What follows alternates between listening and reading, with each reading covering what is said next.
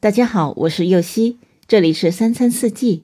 每天我将带您解锁家庭料理的无限乐趣，跟随四季餐桌的变化，用情品尝四季的微妙，一同感受生活中的小美好。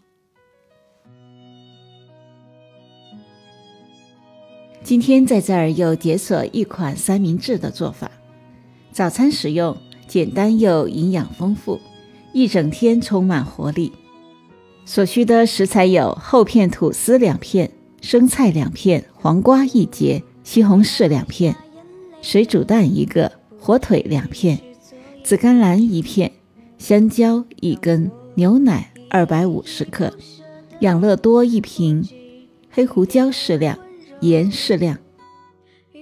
首先将黄瓜和紫甘蓝切成细丝，水煮蛋去壳对半切开。接着取一节保鲜膜，撕得长一些，长度至少是吐司片宽度的三倍，平铺在桌面上。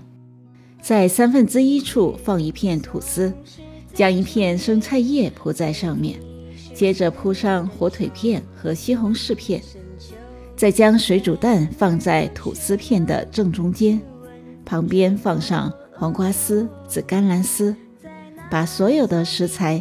尽量往中间堆，再撒上黑胡椒和盐，盖上另一片生菜叶，另一片吐司，用手压住，用保鲜膜将吐司卷紧，卷成一个圆柱体，两端拧上，最后用锋利的刀将三明治切成两块，使用时去掉保鲜膜。